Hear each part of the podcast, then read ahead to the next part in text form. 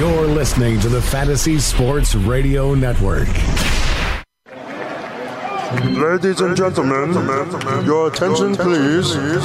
Now batting for Fantasy Sports Radio Network, FanRag Fantasy Baseball, the host, Al Melchior, FanRag Fantasy Baseball. Welcome everybody, you are listening to FanRag Fantasy Baseball. I'm Al Melchior, your host for this entire hour, if everything goes as planned. No reason to think that it won't, of course. Lots to get to today. A big, big, heavy news day with a lot of closer news, a lot of closer updates, some craziness in that Yankees-Mets game last night with Travis d'Arnaud and Asdrubal Cabrera tracking some frequent flyer miles in the infield there. We've got some interesting pitcher performances. Clayton Richard with a shutout yesterday against the Phillies. Lots of Twitter commentary on how bad the Phillies must have felt taking it on the chin against a pitcher with a really high ERA. I'm going to come at it from a little different angle, and not just because Clayton Richard went to the University of Michigan. Anyhow, lots and lots to get to. So time to get started. And like I said, lots of closer developments. Trevor Rosenthal came in for the Cardinals last night to save the game, and had been very, very reliable of late. But threw just a grand total of 8 pitches before being lifted, gave up a solo homer to Xander Bogaerts, and then issued a walk to Mitch Moreland. Velocity was down dramatically by about 4 miles an hour from his recent performances. So Mike Matheny got him out of there. He's going back to St. Louis for some tests. So I'd say in the short run, probably Tyler Lyons, I would think, would be getting the saves. But who knows? Could be Seung-hwan Oh. Zach Duke has been seeing some time in the late innings, maybe against lefties. He could see some high-leverage appearances. Don't know. But I will say that I think Tyler Lyons is a good speculative pickup right now because he's been very good lately, and he's been setting up Rosenthal pitching the eighth. Yu Darvish also lifted a little bit earlier than probably would have been otherwise last night. Had tightness in his back, and reportedly, according to the Southern California News Group, was lifted as a precaution.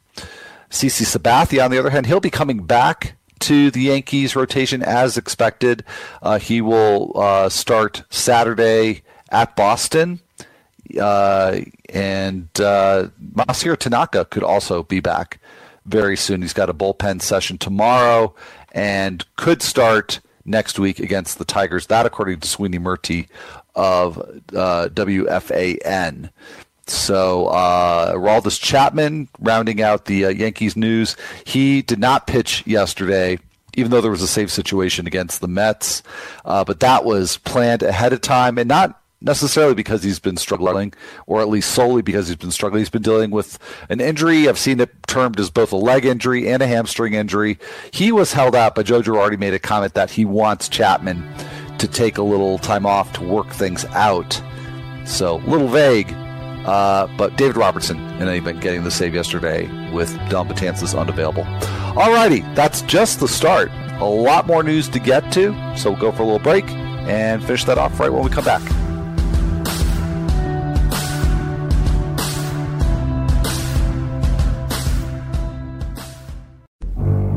In 2016, Scott Engel predicted an impressive second season from Melvin Gordon. Jake Seeley recommended Jordan Howard. Bobby McMahon forecasted a Jay Ajayi breakthrough. George Kurtz saw a big year coming from Matt Ryan. And Joe Galena picked Rashard Matthews as one of his top sleepers. These predictions turned fantasy owners into champions, and the same crew returns this year with more savvy calls in the exclusive Edge Fantasy Football Package at rotoexperts.com. Don't miss the calls that create winners. Register now and enter free radio at checkout for a special discount.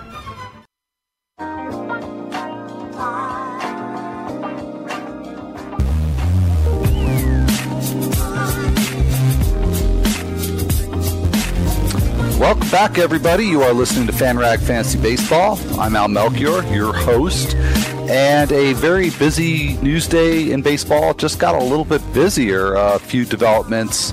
A couple with games in progress. We've got a very, very slim slate for tonight, but we've got a number of day games going on that I'll update you on a little bit later on the show. But Jose Ramirez has left the Indians game this afternoon with due to being hit by a pitch in his forearm.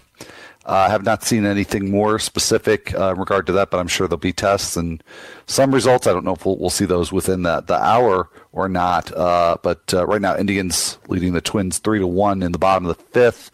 Yankees have recalled Tyler Austin from AAA. He's missed a lot of the season with a couple of different injuries. Hurt himself in spring training. You may recall he was right in the thick of that first base competition, sustained a foot fracture, then came back, sustained a hamstring injury, but back up with the Yankees. Not sure what his role will be. I would think if he does get some playing time, that would come at the expense of Chase Headley, so that could be interesting in both directions. And John Lester left this afternoon's game against the Reds, which the Reds are winning handily 9-0 in just the second inning. And so Lester left with the trainer, so that doesn't look good at all, but keep you posted on that one too if I get any further information. Let me get back to some of the other news items. So I mentioned last segment that Travis d'Arnaud and Asdrubal Cabrera, they spent a lot of time swapping positions yesterday. Travis d'Arnaud got his first start at third base as Wilmer Flores and Jose Reyes were late scratches. And they basically, Terry Collins was just moving d'Arnaud around feverishly, trying to keep him out of the way of a ball in play, try to minimize his chances of having to field a ball. I think I had read that he actually had one defensive chance in that game. But he and Asdrubal Cabrera switched between second base and third base 23 times in that game last night. That's craziness. Glenn Perkins has been activated from the DL. He is all the way back from his shoulder surgery. Dietrich Enns, who had been briefly in the Twins rotation, went to the DL to make room for Perkins with the shoulder strain. And I saw a report earlier today, I think it was Mike Berardino from the Minneapolis Star-Tribune, that Perkins, well, the way it was stated, I want to make sure I say this as accurately as I can, that he wasn't going to be in the ninth inning with a one-run lead for a while. So it's kind of the more hidden part of that message that actually is the thing that has a fantasy impact, that Perkins, it sounds like there's some plans to have him close later this season. And of course, not that much season left, really. So if you've been counting on Matt Belisle for saves, he's gotten the bulk of them in this current committee situation in Minnesota. I would guess that still would be a committee situation, just maybe spread a little more thin with Trevor Hildenberger and perhaps Taylor Rogers also, but also Glenn Perkins, too, maybe gets a few saves by the end of the season. Edwin Diaz did not blow the save last night for the Mariners against the Orioles, but it was a pretty ugly outing for him, and it basically took Mark Zipchinski coming in and getting the final out to preserve that win for the Mariners. But David Phelps is throwing a bullpen session today. He could be back sometime next week. So I don't know if Phelps would be a candidate to succeed Edwin Diaz if he continues to struggle. I would think that Nick Vincent would actually be the more likely choice there. He's been very, very steady in the eighth inning, both in terms of quality of performance and in terms of his usage. So that's where he's been used very steadily. So unless Scott Service is just wanting to keep Vincent in that role, it would seem like he'd be the most obvious one to get a promotion. But that's a situation to watch. I mean, there's a number of situations right now. Of course, Trevor Rosenthal's mentioned earlier in the show may not close because of a health issue, because of an arm issue. Aroldis Chapman, that situation too, seems a little shaky at this point, both because of health and performance and because the Yankees have some good options. But the Mariners too, they've got what seems to be emerging as a pretty shaky situation there. So you got to start looking at those alternatives as well. The Nationals placed Brian Goodwin on the 10-day disabled list with a groin strain, so that lineup just gets more and more thinned out with injury. Really, really tough breaks for the Nationals. And Nick Pivetta had one of the standout performances last night with 11 strikeouts against the Padres, but it was definitely a mixed bag. Most of those strikeouts actually came early in the first three innings, and then things sort of unraveled for him. And the Padres actually won that game. And as I mentioned earlier, Clayton Richard had a very thoroughly good performance against the Phillies that I'll get to later on in the show.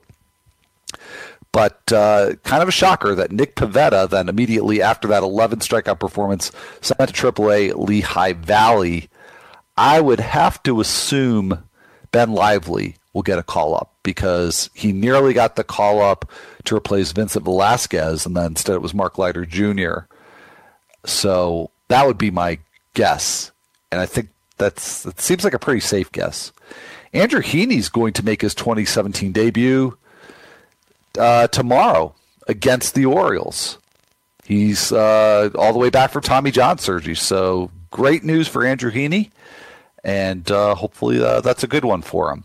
Kevin Kiermaier could be very close to returning from his hip injury, possibly as soon as this weekend for the Rays. And Alex Cobb probably back next week from his turf toe injury. Ruby De La Rosa is going to have Tommy John surgery for the second time in his career. And Jered Weaver has retired. And he finishes with 150 wins on the nose, 150 and 98 record over his career, with a very nice 3.63 ERA.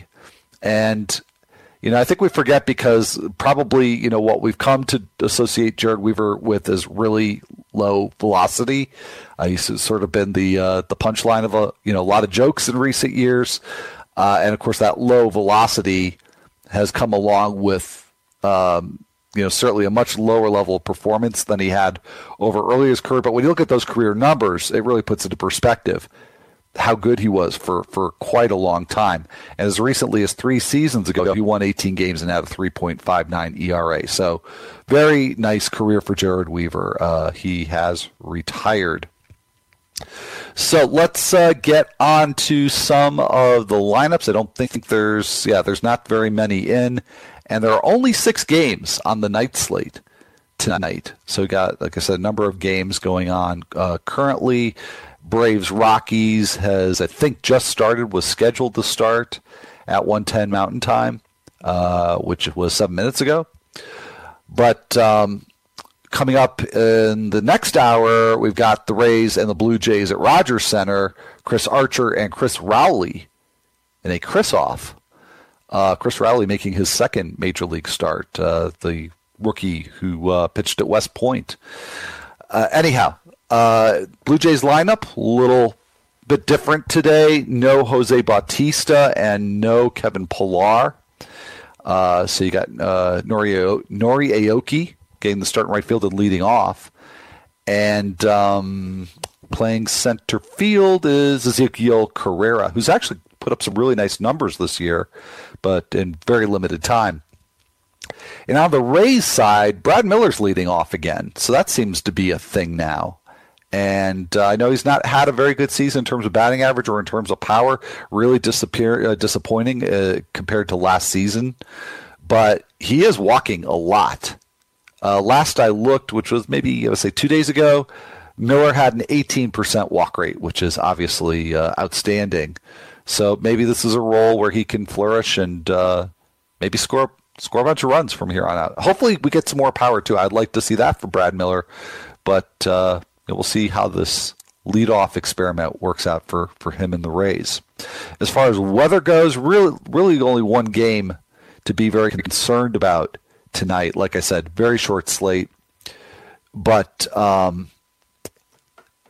sorry, let me just get the weather forecast for you again here. The Pirates are hosting the Cardinals. That is 7 o'clock Eastern at PNC Park, actually 7:05 Eastern.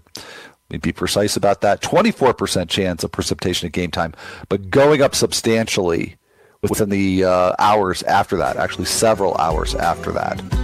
So your Pirates and Cardinals tonight, think twice before starting them. Look at your alternatives.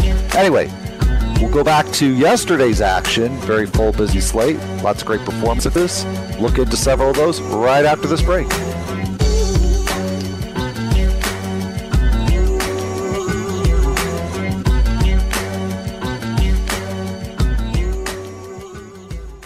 Ezekiel Elliott, Carl Anthony Towns, Corey Seager. Those are the rookies of the year, much like the Fantasy Sports Radio Network. The fastest growing fantasy sports network on radio is completely free, 24/7. Listen to us live at fntsy.com/radio or download the app right now in the Google Play Store or on iTunes.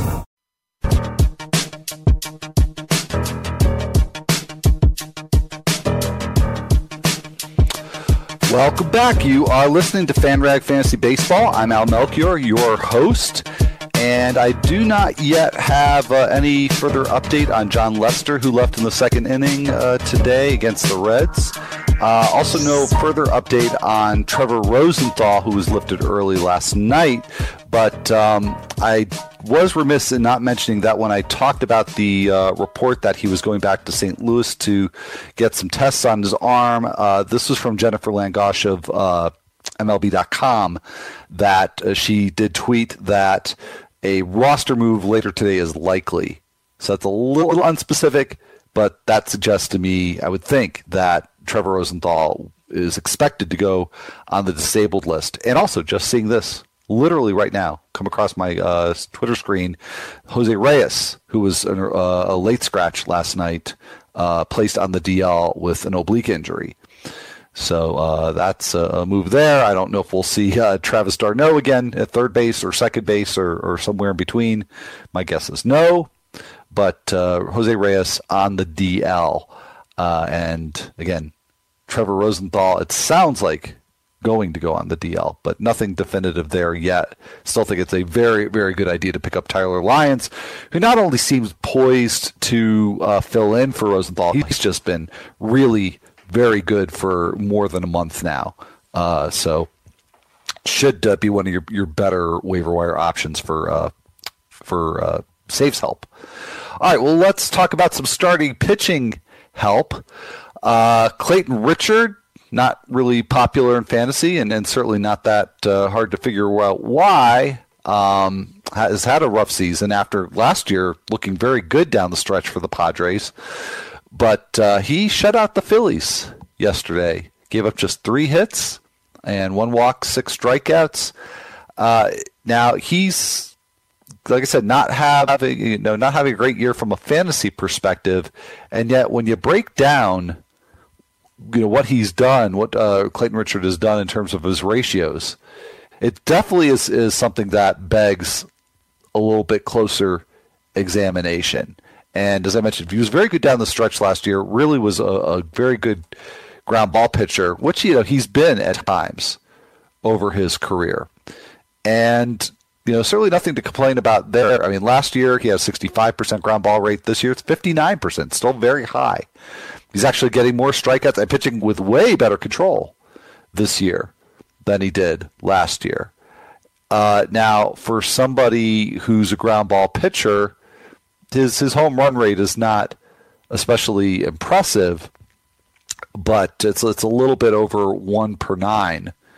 And go back a couple years ago, that would actually be considered very high, but that's better than average in this year's environment of crazy power hitting. So you've got a strikeout rate that's below average, but not, ridiculously below.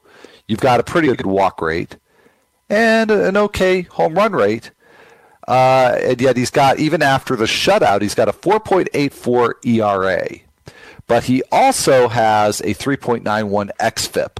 Now, I don't really like to rely on xFIP. There are too many cases where there's something important that it's not capturing, whether it's just a pitcher who doesn't allow a lot of hard contact. It doesn't maybe give up as many home runs as the fly ball rate would suggest that it should, or somebody who's better on balls in play than a typical pitcher would be. There's all kinds of ways that could be misleading. But in Richard's case, I don't know. If there's one thing that's misleading, he's got a 350 BABIP, which is ridiculously high. But as I mentioned before, gets a lot of ground balls and is giving up a lot of hits on ground balls. I don't have in front of me exactly what the batting average is on ground balls. It's around 280. I might be off by a point or two. The major league average is somewhere in the 240s.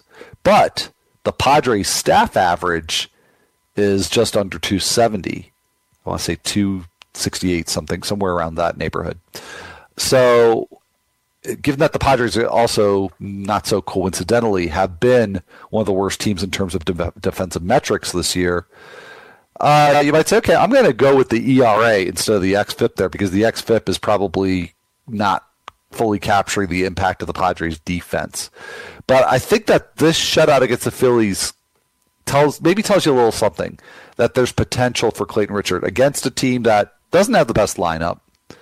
And when he's pitching in his park, which isn't as pitcher-friendly as it was when it first opened, but still one of the more pitcher-friendly parks in the majors, there's the potential for Clayton Richard to outperform that ERA, which is a kind of a low bar, right? It's just under 5 after a shutout performance. So that's really, very faint praise for Clayton Richard. But what I'm just trying to say is that I think that, if he's got a good matchup, particularly at home, or, let's say he's facing the Giants at AT&T, something like that, I think that you could do a lot worse than Clayton Richard. He's actually had several really good starts this year. And, I think it's, if he, maybe there's a defensive alignment that's a little bit better than some others. I think the increased playing time for Corey Spangenberg is probably a good thing. Manny Margot being off the DL. Maybe I could go and break down what the Padres' BABIP is since Margot's been back. I think there's some alignments that are more helpful than others. There are some matchups that are more helpful than others. So I think that a lot of the kind of dissing that Clayton Richard got on Twitter last night after shutting out the Phillies, it was a little bit unfair, because in many ways he's a very good pitcher. Gets a lot of, like I said, gets a lot of ground balls. Has his control is perfectly fine. He's not the greatest strikeout pitcher, but given that he does get a fair amount of soft contact, I just think that's a little unfair, and that might be a little misleading for particularly if you're in a deep league. I think Richard has some value in certain situations. In much shallower leagues, John Lackey is somebody to keep an eye on. Now, it's only in very shallow leagues that you'd be very likely to just go ahead and pick him up off of waivers. But maybe this is a chance where, where you're in a league and maybe you've got a few owners that are kind of checking out because they're doing their football drafts or planning for their football drafts. Lackey's season-long stats are still not very good, but he has been very good in the second half. So for just a little over a month, John Lackey, he has a 3.06 ERA. Now, he does have an 88% strand rate, so that ERA, at least in that context, looks really misleading. He also has a 20% hard contact rate, which is incredibly low, and he is giving up a lot fewer extra base hits. So the strand rate is definitely due for some regression. But then again, I've been saying that about Gio Gonzalez pretty much the whole season until I finally came around and realized he was doing some things really well and probably helping his own cause. So there's going to be regression for John Lackey. And, maybe that's another situation. Maybe it's kind of like almost like a counter strategy. It's not the owner that's asleep at the wheel that you take advantage of, but maybe it's just somebody who isn't buying Lackey's 3.06 second half ERA, knows the strand rate is high, and is looking to do a sell high. But you know, maybe you can kind of push the envelope with that one and not pay too much for Lackey, for an owner that just plain old isn't believing in his good second half. But another good start on Wednesday against the Reds. Went 6 innings with just 1 run allowed on 4 hits and 3 walks with 6 strikeouts. And I'm burying the lead here. His first career stolen base. So, you know, leagues where pitcher steals count, there's a bonus, which, of course, is no leagues anywhere at all. But the thing that's got me a little bit interested, a little bit excited about John Lackey's fantasy value is that, you know, you could cherry pick certain stretches. And I don't think, you know, for purposes of fantasy analysis, that cherry picking is always necessarily a terrible thing because there is, you know, something to hot streaks and cold streaks. Of course, there's also something to not being able to predict when they start and end. But, you know, if you want to play the hot hand, then, you know, you cherry pick and look where the change started and say, okay, this person's been really hot lately. But there's a little more to hang your hat on here with John Lackey because beginning with the second start in the first half, or I'm sorry, the second start of the second half, he has really cut down on the percentage of four-seam fastballs that he's throwing. He's relying a lot more on his sinker and his slider, and those have been pitches that he's had much more success with in avoiding extra base hits. So there may be some causality here with the improvement in the second half. It's certainly at this point, you know, if you're in a situation where you're trying to catch up in the standings or something, it's certainly worth a try. And as I mentioned, there's 2 different kinds of owners who might be motivated to move John Lackey if you still are able to make trades in your league. Just saying.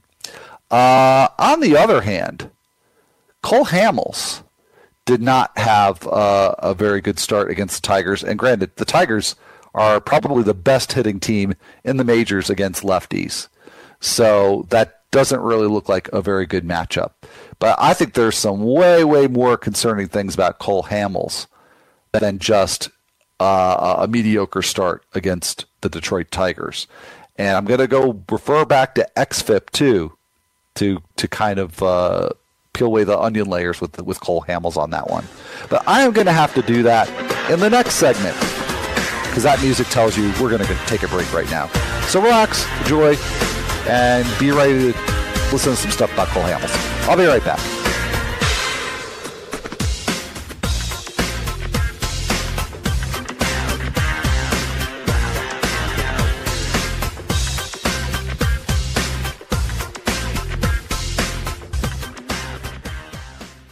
It's the summer, but you can already feel the howl of the winter wind. You don't want to go to the beach. You want to break out that heavy coat and head for the stadium parking lot because nothing makes you feel warmer than football season. But you don't have to wait for the calendar to flip a few times at rotoexperts.com, where fantasy football season has already started. The award-winning team at RotoExperts has you ready for the new campaign with the return of the exclusive Edge Fantasy Football Package for 2017. Packed with tons of in-depth insights from the industry's top experts, we get you fully prepared for a championship campaign with a deluxe draft package that includes projections, strategy articles, sleepers, busts, a cheat sheet generator, and so much more. And you're guaranteed additional access throughout the regular season. So put your gloves on now, even while it's hot outside, and get into mid-season form. Go to rotoexperts.com and register for the 2017 exclusive Edge Fantasy Football Package. Enter code FREERADIO at checkout for a very special discount.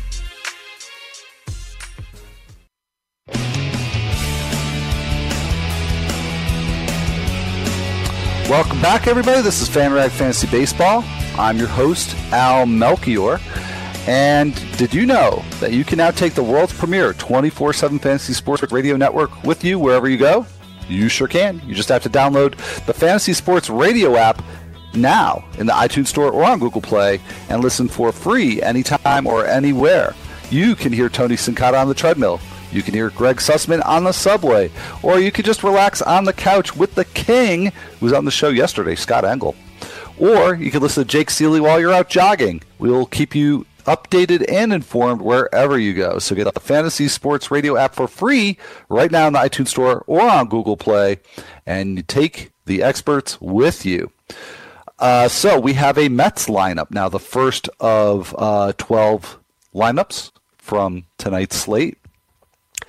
And no Jose Reyes, of course. He was placed on the DL.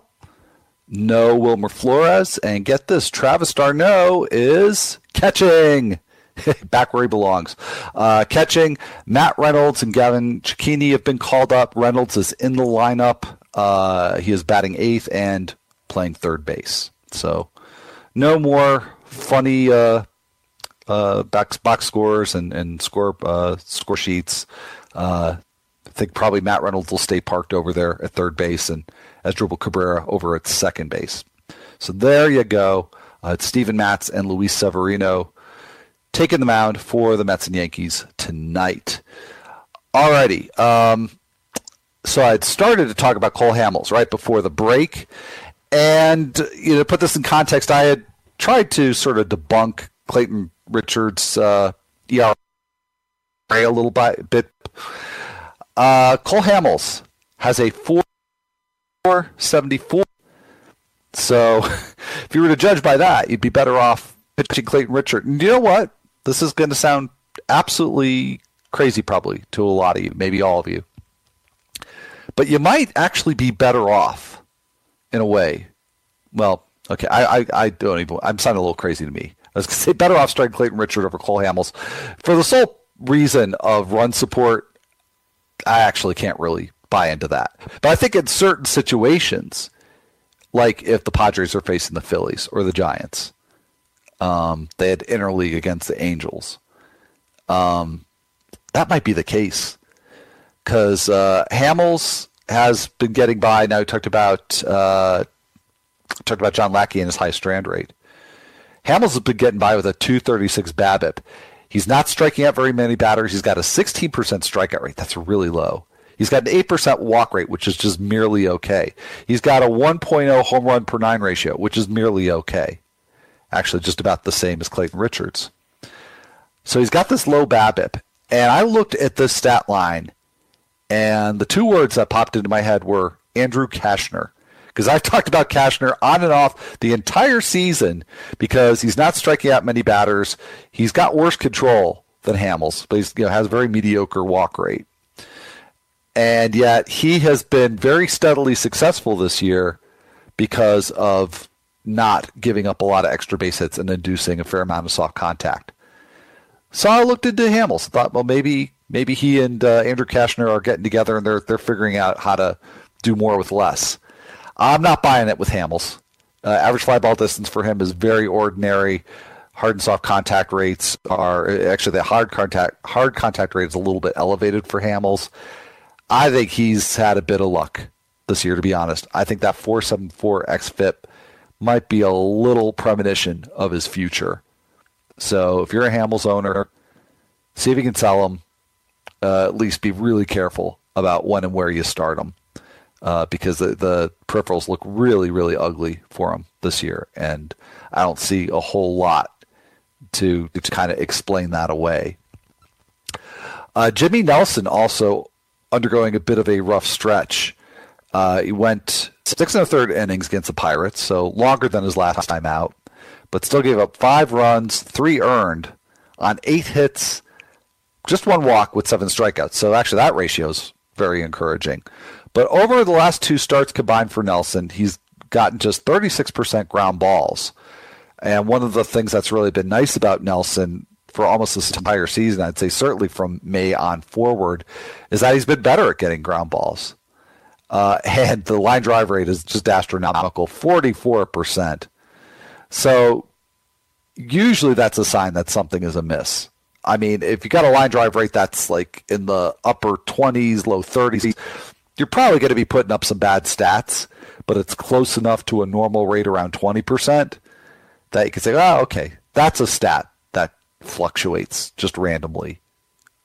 But 44% suggests that Nelson has just been downright hittable these last couple of starts. So it's a mixed message there. 7 strikeouts and 1 walk against the Pirates. That's it's a little encouraging, but those batted ball stats have me a little concerned about Jimmy Nelson. Now, in terms of an action you could take in fantasy, I still think because it's a small enough sample, But yet, because it's not just one start, it's back-to-back starts for Nelson. Maybe you've got an owner that's getting a little nervous. Might be a good buy-low opportunity. Could also be one that absolutely backfires. If these trends continue, that's always the risk when you've got bad performances that are supported by some bad peripherals. But you still have the much larger body of work from Nelson this year that's good, and a very small body of work here that's a little concerning. So not a move I would probably make as a first-place team unless I had just crazy pitching depth and thought it was a way to just bolster that a little bit. But I do like it as a move for a team that maybe doesn't have a whole lot to lose and needs to do something bold to move up in the next few weeks. So just something to consider there. Let's draw our attention to the hitters. Three hitters with 2 home runs yesterday. Keon Broxton with his 18th and 19th home runs of the year, both against Pirates. And now over his last 9, the notoriously streaky Broxton is 8 for 26. That's good for a .308 batting average with 5 homers. No stolen bases, though. But he now has he's one stolen base and 1 home run away from a 2020 season, which for as many bad stretches and at least seemingly long bad stretches for Broxton, that's pretty impressive that he is right there on the cusp of 2020 with a quarter of the season left. That's pretty darn good. And he's hot right now. So you never know how long it's going to last with Broxton. I do hope for him at some point that he finds some consistency. I saw a report that he was motivated by Craig Counsell starting Jonathan VR in center. So whatever works, whatever motivates you, that apparently is what has motivated Keon Broxton lately. Trevor Story, after just an abysmal stretch, now has had 2 games in a row with at least 1 home run, hit 2 of them against the Braves on Wednesday, his 17th and 18th home runs of the year. So 3 for 4 with 6 RBI and a walk in that game. And over the 13 games that preceded the last 2, where he's homered a combined 3 times, over those 13 games, he went 5 for 40, which is a 125 average, and all 5 base hits were singles. So Trevor Story busting out of a miserable slump in a very big way.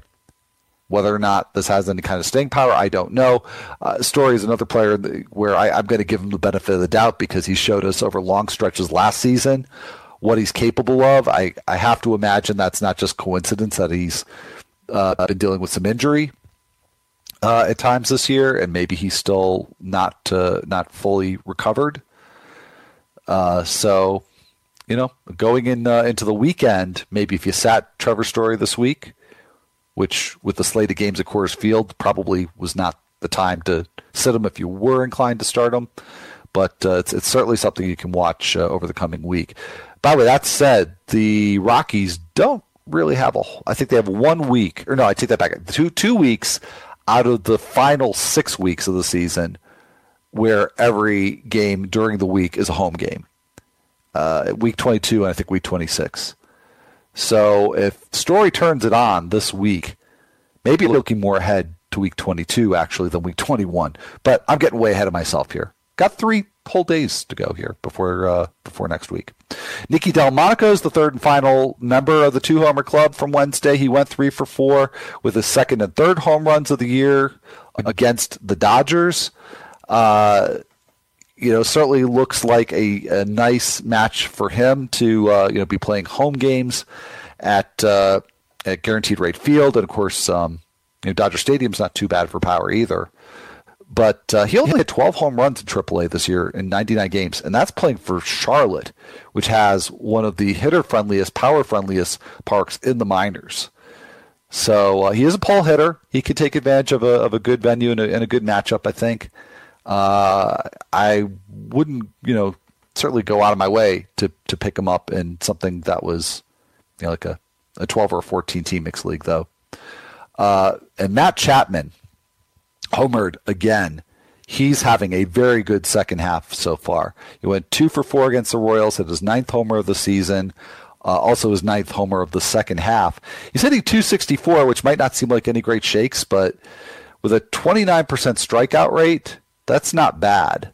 And his BABIP is not, you know, crazy high either. So he's hitting 299 on balls in play.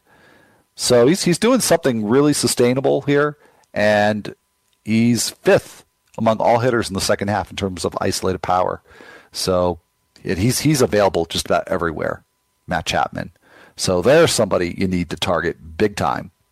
And I would say even in 12-team mixed leagues, take a look at him.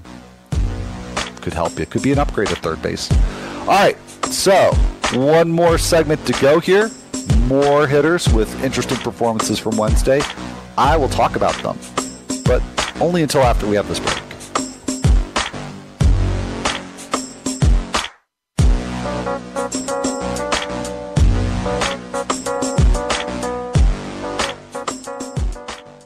Quarterback to receiver hookups, running back depth analysis, rookie values in dynasty leagues, deep sleepers, training camp battles. These are just a few of the in-depth features you will find inside the 2017 RotoExperts.com exclusive Edge Fantasy Football Package. Plus, you get a full year of in-season coverage as a bonus. Get the exclusive Edge Fantasy Football Package now at RotoExperts.com. Enter free radio at checkout for your special discount.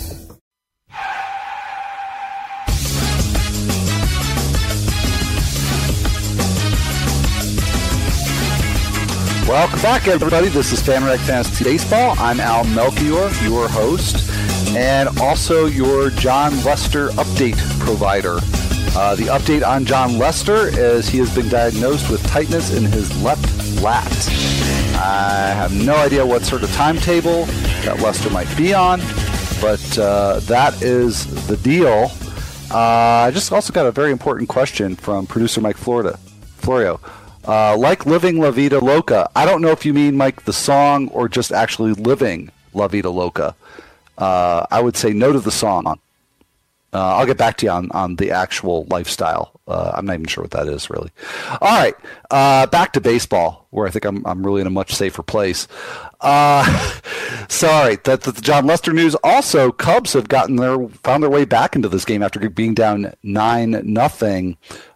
They've put up 5 runs in the bottom of the fourth. Homers by Chris Bryant, Alex Avila, and Ian Happ. Oh, and there's more. And Javier Baez. Why did I let Alex Avila go? Why did I do it? I'm really mad at myself for doing that. 9-6 Reds over the Cubs. 3-2 Indians over the Twins in the bottom of the seventh. Diamondbacks blanking the Astros 3-0 in the bottom of the sixth. Patrick Corbin pitching that one for Arizona. Rockies just went up on the Braves 2-1, and Rays Blue Jays just about to get started. All right, let me get back to some of the performances from yesterday. Okay, so just talked about Matt Chapman right before the break. Definitely go find him in your 12-team mixed leagues and deeper. Mikey Matuk, I think more limited appeal there, but yes, I'm not sure. I feel like I talked about him very recently on the show, but worth a refresh there because he hit his 9th home run of the season off of Cole Hamels, and I spent a good part of last segment sort of trashing Hamels, but let's give Matuk credit because he just hits really well against lefties. He has a 296 batting average this year with a 520 slugging percentage, but the cool thing is that Matuk is also hitting righties pretty well. Not with as much power, but the batting average against righties is actually higher than the batting average against lefties. Also walked twice in that game, by the way. So good game for Mikey Matuk. Will Myers, a good game against the Phillies, giving Clayton Richard just a little bit of run support that he needed. He went 2-for-2 with a couple of walks, hit his 20th double, stole his 12th, 13th, and 14th bases. So a good home game for Will Myers. That's been a bit of a rarity. I think Will Myers needs to be sat in homestands. For one thing, he's been cold. Maybe that's going to change now after this game. But in the second half, he's hitting just 194. But over the course of the whole season, at home, he's hit only 6 of his 24 homers at Petco Park and is batting just 224. So those are pretty wretched numbers. You really got to, I think twice about starting Will Myers when he's at Petco. Colton Wong stayed hot. He went 3-for-4 with a couple of doubles. He's now up to 23 doubles on the year. This was against the Boston Red Sox.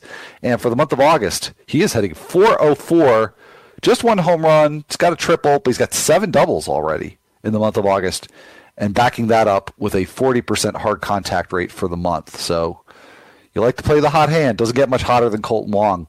And to finish this off on a decidedly down note, Wong's teammate Jed Jerko is having a pretty miserable second half. Went 0 for 3 in that game against the Red Sox. Did walk, but now his batting average for the second half is down to 176 with just a 264 slugging percentage and a very low 23% hard contact rate. So if you've been kind of gliding along with Jed Jerko in your lineup, it's time to shake things up a little bit. Anyway, that is it for today. But I'm going to be back tomorrow. I'm going to be joined by Dane Perry, which should be loads of fun. So if you like Dane, and of course you do, tune in. Anyways, have a great rest of the day and stay tuned for On Target.